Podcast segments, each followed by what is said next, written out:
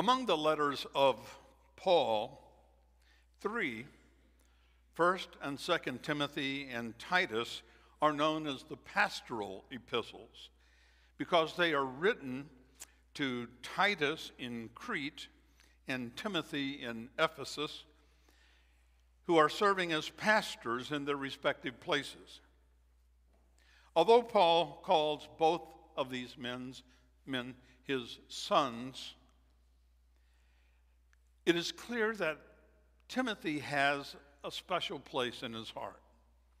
He refers to Timothy in verse 1 as my own son or my true child. And in verse 18, he repeats this and calls him my child. And during the weeks between now and Thanksgiving, we will be looking at Paul's message to Timothy as we anticipate the arrival of a pastor of our own, probably not in that time frame, but nevertheless, whenever that happens. We will not try to be exhaustive in our approach, but only try to glean from these lessons those which apply universally to every church of every age, and leaving those which appear to be unique to Timothy and Ephesus for another time. That said, we will begin at the beginning. Paul starts by asserting, as he has in many of his other letters, that he is an apostle by the command of God. An apostle is someone who is sent with a message, maybe an envoy, or in several places he refers to himself as an ambassador of Christ. This apostolos in the Greek, from which we get the word apostle, means one who is sent with a message. Paul understands that God has called to him. He has singled him out, as it were, with a message to be proclaimed, particularly to the Gentiles. We believe that to some individuals, God extends a specific call to serve his church as a spiritual leader. This person is called by various titles in the early church: bishop, elder, shepherd, and they are all translated at various points and in various translations as pastor. They emphasize one characteristic or another, perhaps, but in these words, we find generally a broad job description of what this person is to do. Our pastor will not only have a sense that God has called him or her to salvation, but more than that, they will have a sense that the Lord has extended a call to be a pastor, and even more specific, our pastor. Paul believed that God had a purpose in Titus being in Crete and Timothy being in Ephesus, and we believe that God will have in mind a purpose for our pastor being in Waynesboro.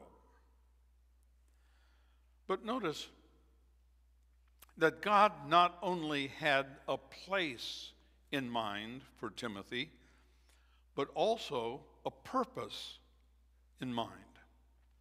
Paul said that the purpose for which Timothy is in Ephesus is, quote, that you may instruct certain people not to teach different teachings. The New International Version says that false doctrines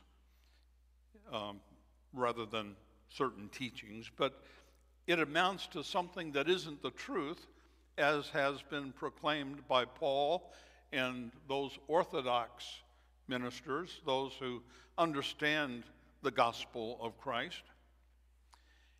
And these people who proclaim these false doctrines, these different teachings, concern themselves with what Paul calls endless genealogies and myths. Now, honestly, we don't know who these certain people are. Paul doesn't name them, but I would suspect Paul knows exactly who they are, and I think Timothy does too. Paul doesn't have to name them because they both know who these folks are, and these folks are creating some problems in the church with their teaching. And not only their teaching, but in these teachings, they are getting people off track.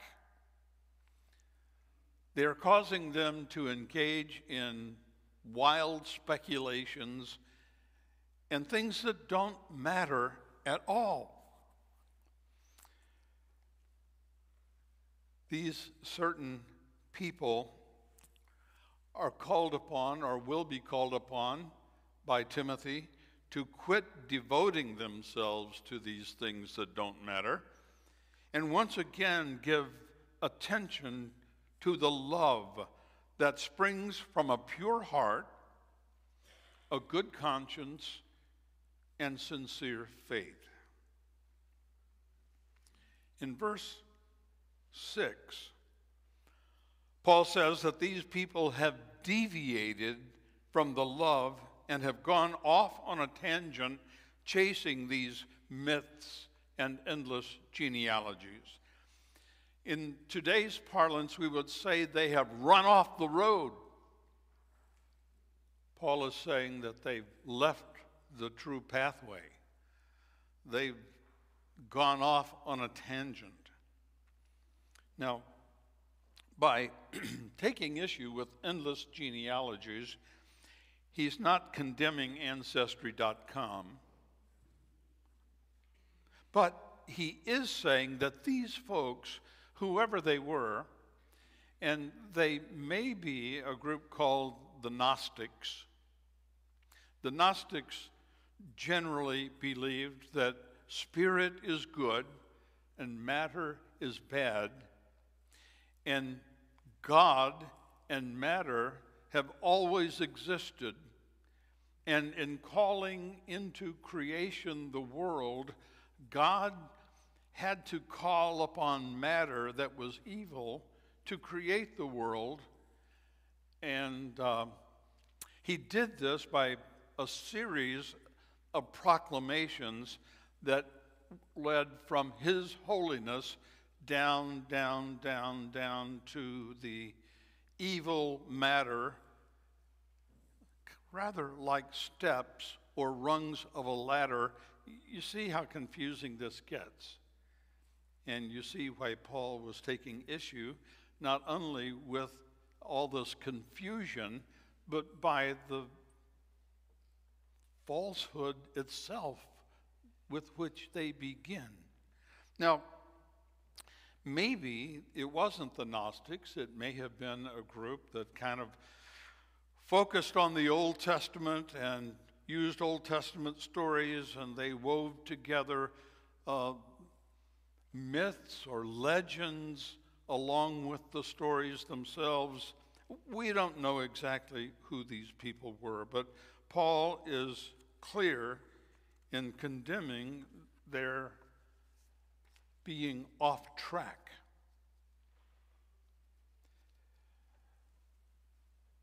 Have you ever known someone who felt important because of who they were related to?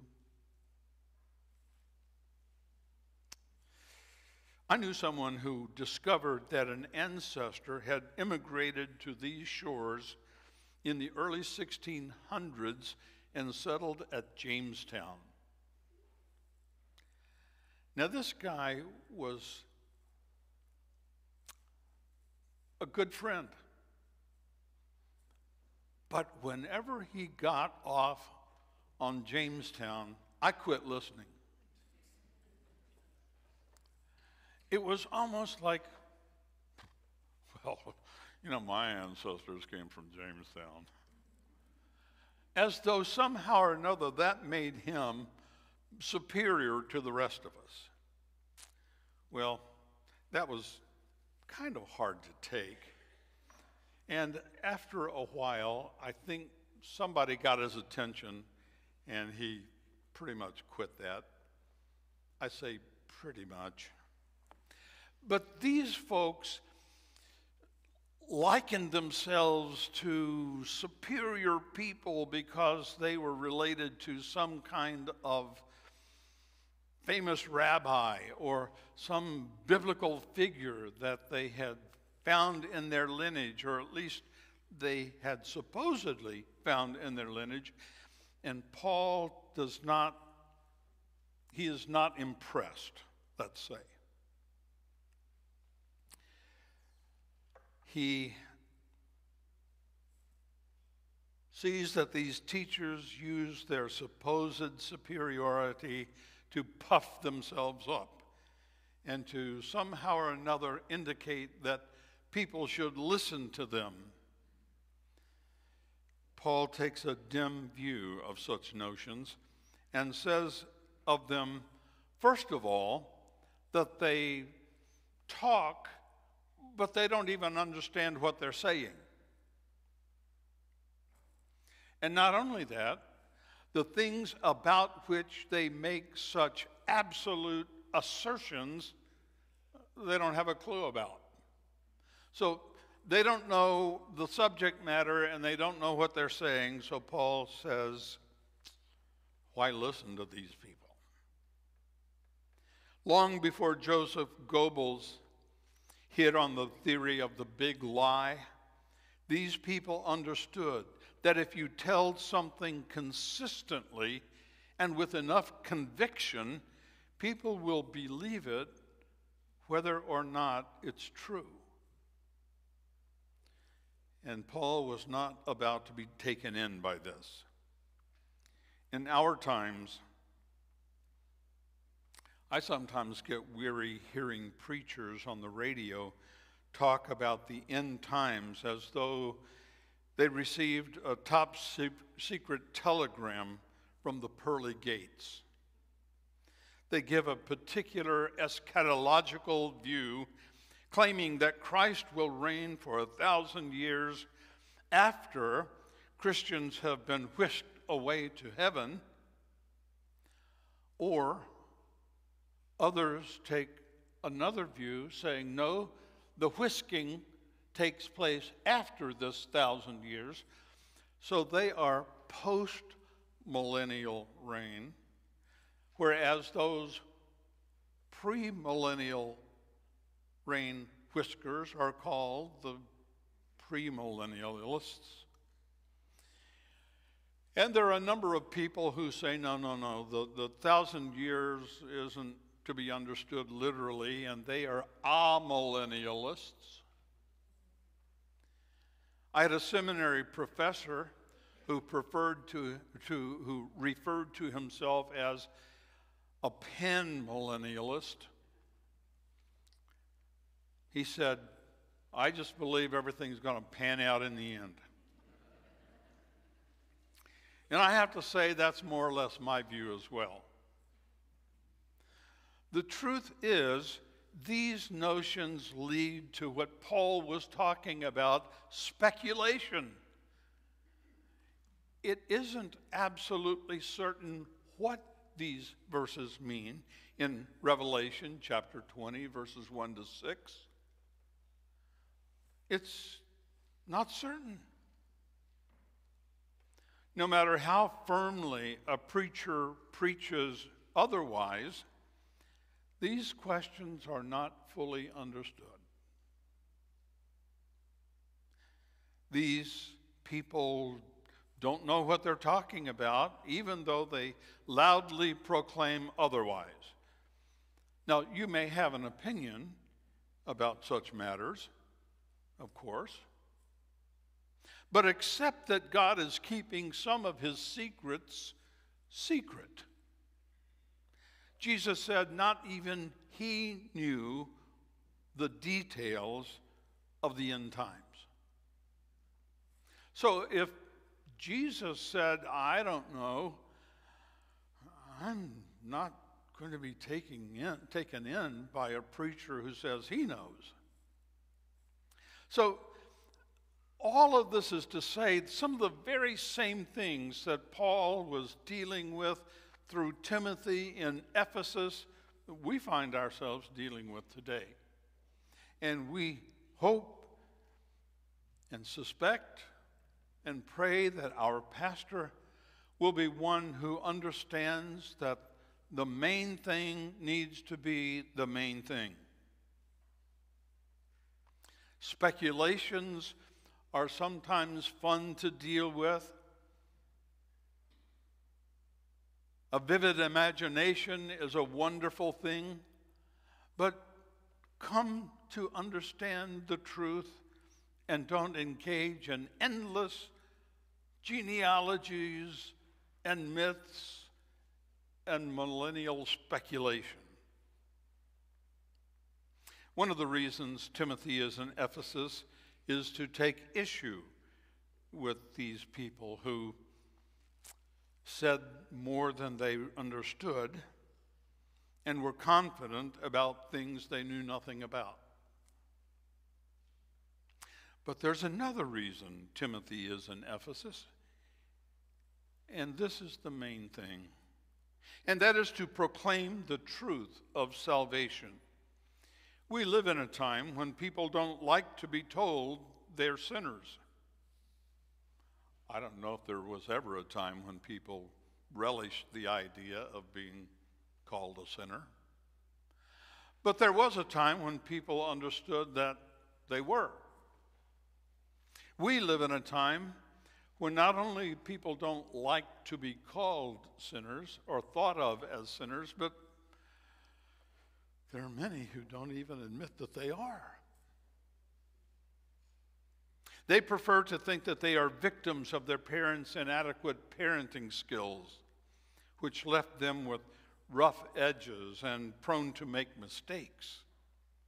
Call it what you will, but we preachers are called to proclaim that we have all fallen short of God's glory and fallen short of God's intention for us and messed up big time. But the good news is God is our Savior.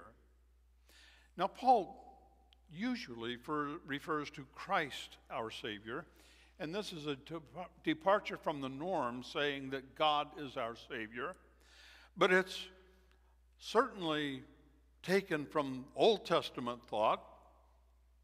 Moses referred to this. The psalmist often did, even Mary, when the angel Gabriel came to her, calling her to be the mother of the Savior, she referred to her spirit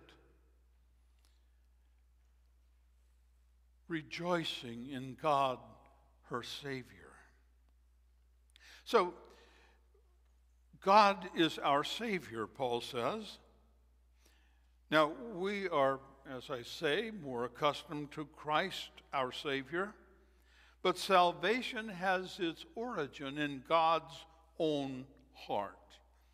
He forgives us and fills us with a portion of himself called the Holy Spirit.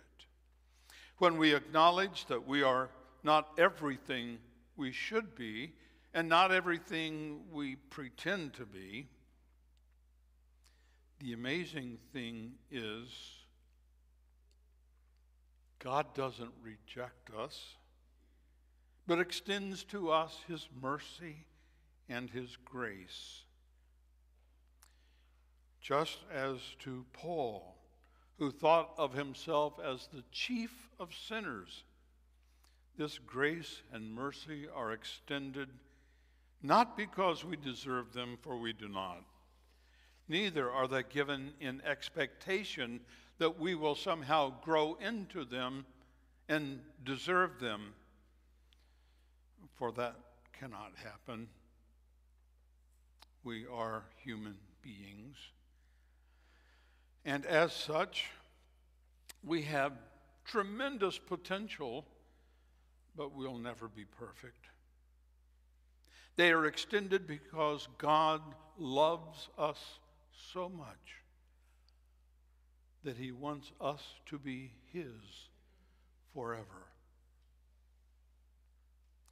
So it is that our pastor will sense God's call